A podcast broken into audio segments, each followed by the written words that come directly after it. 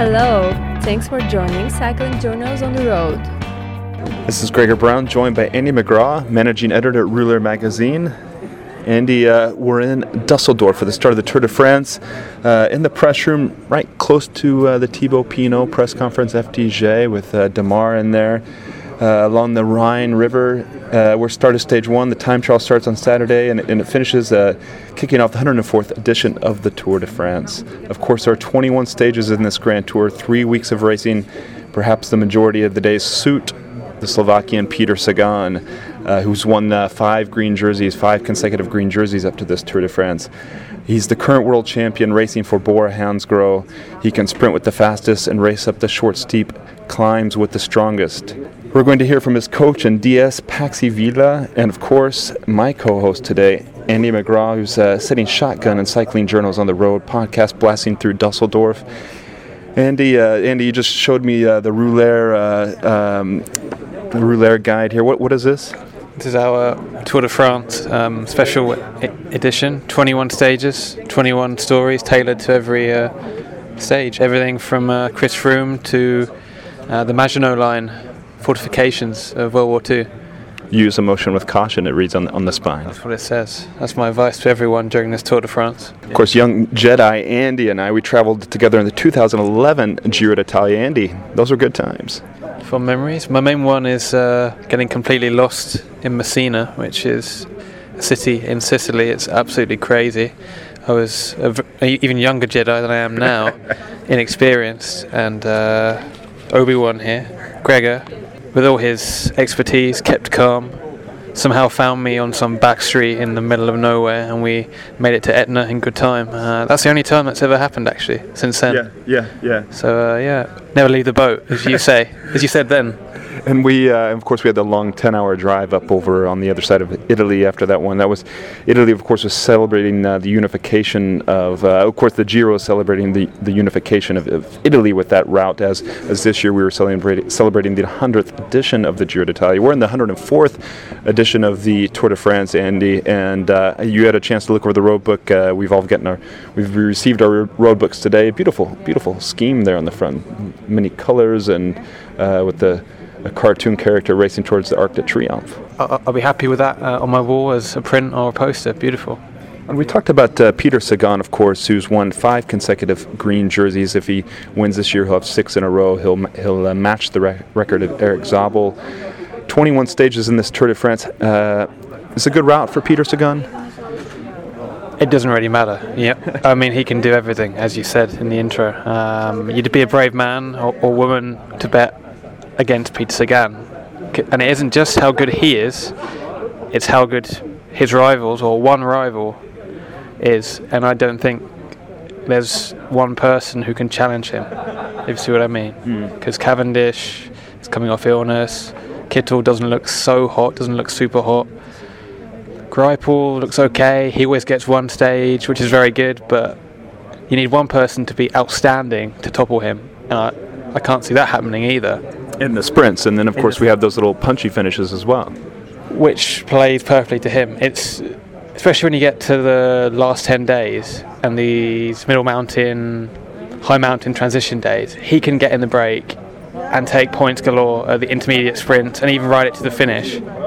In fact, I think in the past um, he's been marked by rivals like that day in 2015 uh, with that crazy descent when I think Ruben Plaza won. Yeah. He was marked and did Michael Matthews outsprint him last year in a break? Oh no, no, I don't think Matthews has won a stage yet. Maybe two years ago. Yeah. But even the Chris Froome day when they uh, broke away in crosswinds, you you can't predict what he'll do sometimes. That's yeah. he's so strong, and when he can do that, he's almost unbeatable. And uh, I was talking to his coach the other day, uh, Patxi Vilas at DS at uh, Bora He says that uh, Sagan's numbers are, are, slightly better this year. So if things go his way, it's, it's going to be a good Tour de France for him. Uh, again, just like in the, in the classics, if things go his way, you know, he, he missed getting a big monumental win again this year. Uh, let's hear from Patxi Vila. How many chances do you, do you think there are for, for Peter in this Tour de France or stage wins? Well, I mean, I mean, uh, the, the good thing of Peter working with him is that you know, I would say like 85% of the days he, he puts a number on the on the show on the on the back, he has a chance to win. Of course, he's not. Uh, we know he's not uh, a sprinter as Kittel can be, but he can beat him. And uh, and there are kind of a couple of stages that are so-so and that he can win. Actually, I didn't count them, but uh, I tell you that it's okay, uh, it's there are a couple that he will not be able to win, and the rest, you know, it's so damn good that he can win almost every. I mean, I would say every day, but yeah, we have we have some chances. But anyway, normally the biggest chances for, for Peter is uh, come out usually after the, the the first week, you know, the second, third week, because anyway he has uh, he has that endurance perhaps other guys that are uh, fast or they don't have. So normally, you know, if you look to the victors, Peter in the Tour Awards, they're always after the first week, and that's where probably we'll have more chances this year too. A Velo News article on Tuesday said that Peter Sagan could win 11 of the stages. That's just over 50%. Of course, uh, doing so, he would beat the record uh, set by Eddy Merckx and uh, Charles Pélissier. They both hold eight stage wins and one Grand Tour. And I think Eddy Merckx had that record in 1974. What is Sagan's uh, is it an advantage? Is it this endurance that uh, that Patxi uh, mentioned? Uh, you know, uh, being able to, to stay strong after the second week when, when perhaps the other riders have faded. I think purely on green jersey terms, it sounds obvious, but his consistency, because he he may not win one of the super flat bunch sprint finishes, but he will normally come third, second, fourth. Yeah. Then when you get to the slightly hilly ones, like stage three to Longwy, uh, stage four is uphill to Vittel. He's that is his territory, and he's very difficult to beat there. And he always builds a massive lead in the first 10 days, 12 days.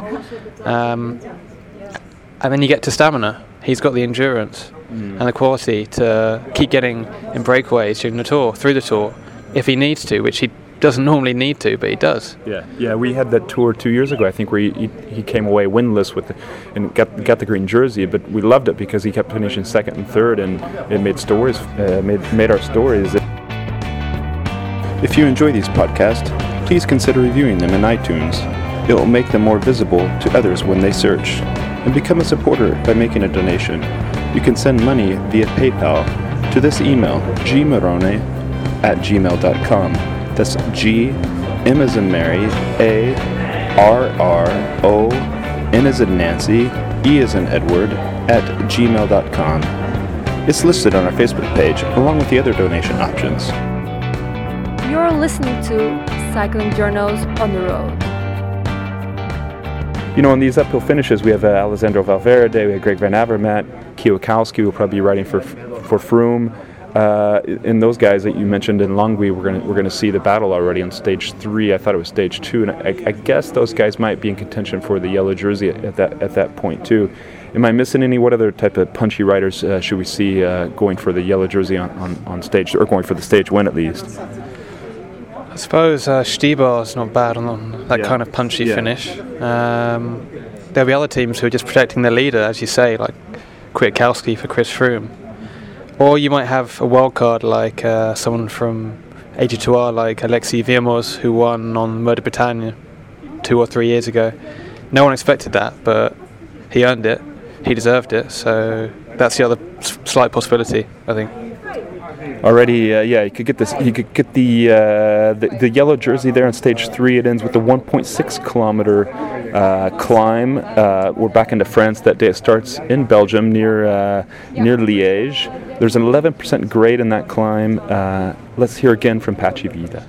Yeah, yeah, I mean it's that's that's the the, the, the first real like yeah the, the first one that pops up pretty you pretty consistently to say, okay, yeah, this one is a good one for for Peter. But uh, mm, there will be, I will be challenging. There will be some some guys fighting from the for for the the yellow years that day. That's right. Uh, yeah. You know, like for example, Kwiatkowski could be a good one because uh, looking how he time trial yesterday in the nationals in, in Poland. Yeah, yeah, right? yeah, yeah. It was really, I mean, uh, I was there with Bodnar, and I, I mean, so he will be there too, and, and that kind of finishes are really good for him. Of course, they're good for, for Greg, for Valverde. So, yeah, it's, it's a good one, but uh, you know, it's, it's the Tour de France. It's so so hard to, to win there. But yeah, that's the first one that pops up pretty clearly. That a, a good chance for, for Peter. Yeah.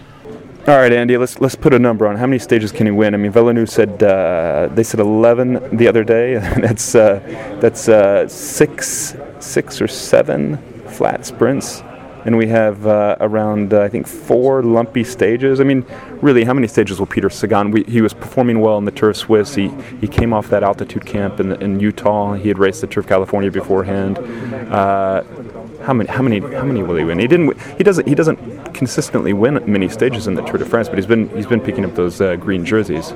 That's the interesting thing. How many will he win? I'm going to say five. That's exactly it. Yeah, five. Really, that's that'd be the most he's ever won in a, in a Tour de France. Well, if what Patxi is saying is true, that he's slightly better, yeah, and if there's no sprint in fantastic form to challenge him, I think he may take one of these flatter bunch sprint days. You got a few lumpy finishes in the first week suited perfectly to him, and then he can get maybe in a few breakaways or have a kind of truncated bunch sprint win. Sorry, excuse yeah. me. Well, I mean, uh, you know, the, the more the, have, have some of that Vittel. We're going to get plenty of that. As that. Of course, the race is sponsored by Vittel. Uh, I think Andy, we have a stage finish there. You mentioned uh, stage four. Yeah. Stage four. it finishes in Vittel, and stage five starts in Vittel. It's a, they they produce water. I assume there's a natural uh, spring there or something, uh, or just they turn on the faucet. Yeah, and he's confirming, giving me the nod that there is a spring.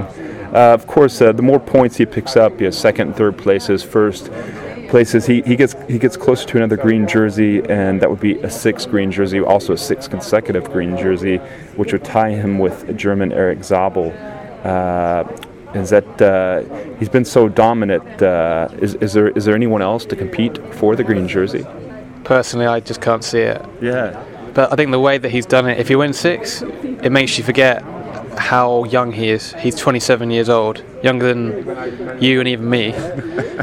um, and it feels like he's been around for eight years now, yeah. seven or eight yeah, years. Yeah. He's just been a mainstay, and he's not showing any signs of degrading yet. I think it'll be interesting when he starts to lose that incredible talent or that kind of that finish, he'll have to be, start being more tactical. This is maybe two, three, four years down the line. Who knows? Yeah, and you know, the, uh, there's been talk before about him maybe someday switching and going for for the overall on Grand Tours. I mean, you know, maybe losing some kilograms and, and starting to uh, decline with the best and, and perhaps race for the yellow jersey. Your take? That would be fascinating. I mean, that's not where the where the money's at for him. I mean, he's so good at what he does, it's too much of a risk to change your body type completely. But he's a pretty crazy guy who likes doing crazy things. And if he could pull that off, that would be one of the most incredible modern feats in, in cycling, wouldn't it? Yeah, yeah, yeah. It would be it'd be quite a transition for Peter Sagan, but but this year again he's, he's focusing on the stages in this Tour de France, helping helping Bora Hansgrohe, who's in the World Tour for the first time, a German team. This race starts in Germany. We're here for I think a day and a half uh, before we we crossed over the border, uh, so it's going to be big for Bora, who made a big investment with Peter Sagan last year, bringing him in, and of course that gave him the boost to join the World Tour from the Pro Continental ranks. Let's hear again from Patxi Vila we all get used to the, to the success of, of Peter, and that, I think it's it's not fair because uh, anyway it's so hard to win.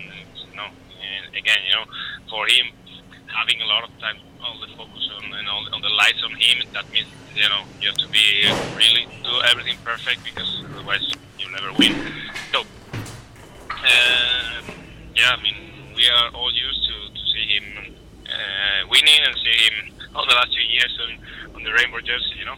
Uh, personally, what we can do is just uh, do everything the best possible way, and then, yeah, again, when you start the race, you just be, you know, be uh, okay with yourself, and you're say, okay, I've done everything I needed to be 100% here, and then now yeah, let's race, and you'll be in a very good shape, and we will try to to get uh, as much wins as possible, of course, and, the green jersey in Paris. But then, uh, if that doesn't happen, would not be because we are not ready.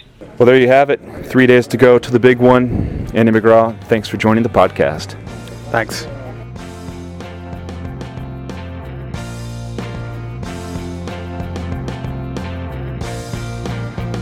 Thank you for listening to Cycling Journals on the Road.